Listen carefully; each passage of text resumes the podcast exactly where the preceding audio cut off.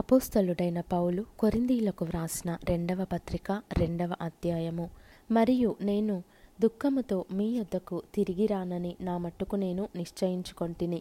నేను మిమ్మను దుఃఖపరచినడల నా చేత దుఃఖపరచబడినవాడు తప్ప మరి ఎవడు నన్ను సంతోషపరచును? నేను వచ్చినప్పుడు ఎవరి వలన నేను సంతోషము పొందదగినదో వారి వలన నాకు దుఃఖము కలుగకుండవలెనని ఈ సంగతి మీకు వ్రాసి తిని. మరియు నా సంతోషము మీ అందరి సంతోషమే అని మీ అందరి అందు నమ్మకము కలిగి ఈలాగు వ్రాసి తిని. మీకు దుఃఖము కలుగవలెనని కాదు గాని మీ ఎడల నాకు కలిగియున్న అత్యధికమైన ప్రేమను మీరు తెలుసుకొనవలెనని నిండు శ్రమతోనూ మనోవేదనతోనూ ఎంతో కన్నీరు విర్చుచు మీకు వ్రాసి తిని. ఎవడైనను దుఃఖము కలుగజేసి ఉండిన ఎడల నాకు మాత్రము కాదు కొంత మట్టుకు మీకందరికీ దుఃఖము కలుగజేసి ఉన్నాడు. నేను విశేష భారము వాని మీద మోపగోరక ఈ మాట చెప్పుచున్నాను.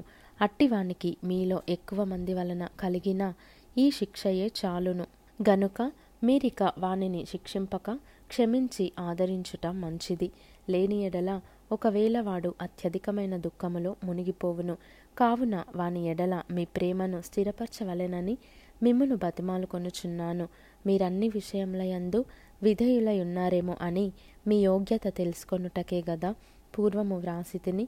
మీరు దేని గూర్చి అయినను ఎవని క్షమించుచున్నారో నేనును వానిని క్షమించుచున్నాను.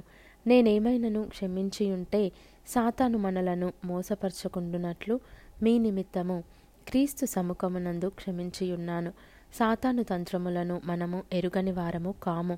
క్రీస్తు సువార్త ప్రకటించుటకు నేను త్రోయకు వచ్చినప్పుడు ప్రభువునందు నాకు మంచి సమయము ప్రాప్తించి ఉండగా సహోదరుడైన తీతు నాకు కనబడనందున నా మనస్సులో నెమ్మది లేక వారి యొద్ద సెలవు తీసుకొని అక్కడి నుండి మాసిదోనియాకు బయలుదేరి తిని.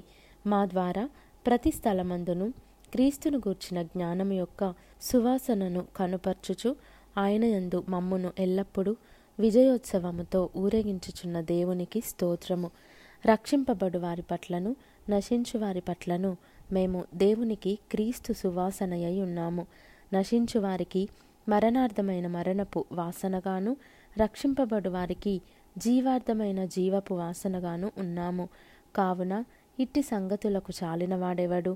మేము దేవుని వాక్యమును కలిపి చెరిపెడు అనేకుల వలె ఉండక నిష్కాపట్యము గల వారమును దేవుని వలన నియమింపబడిన వారమునై ఉండి క్రీస్తునందు దేవుని ఎదుట బోధించుచున్నాము.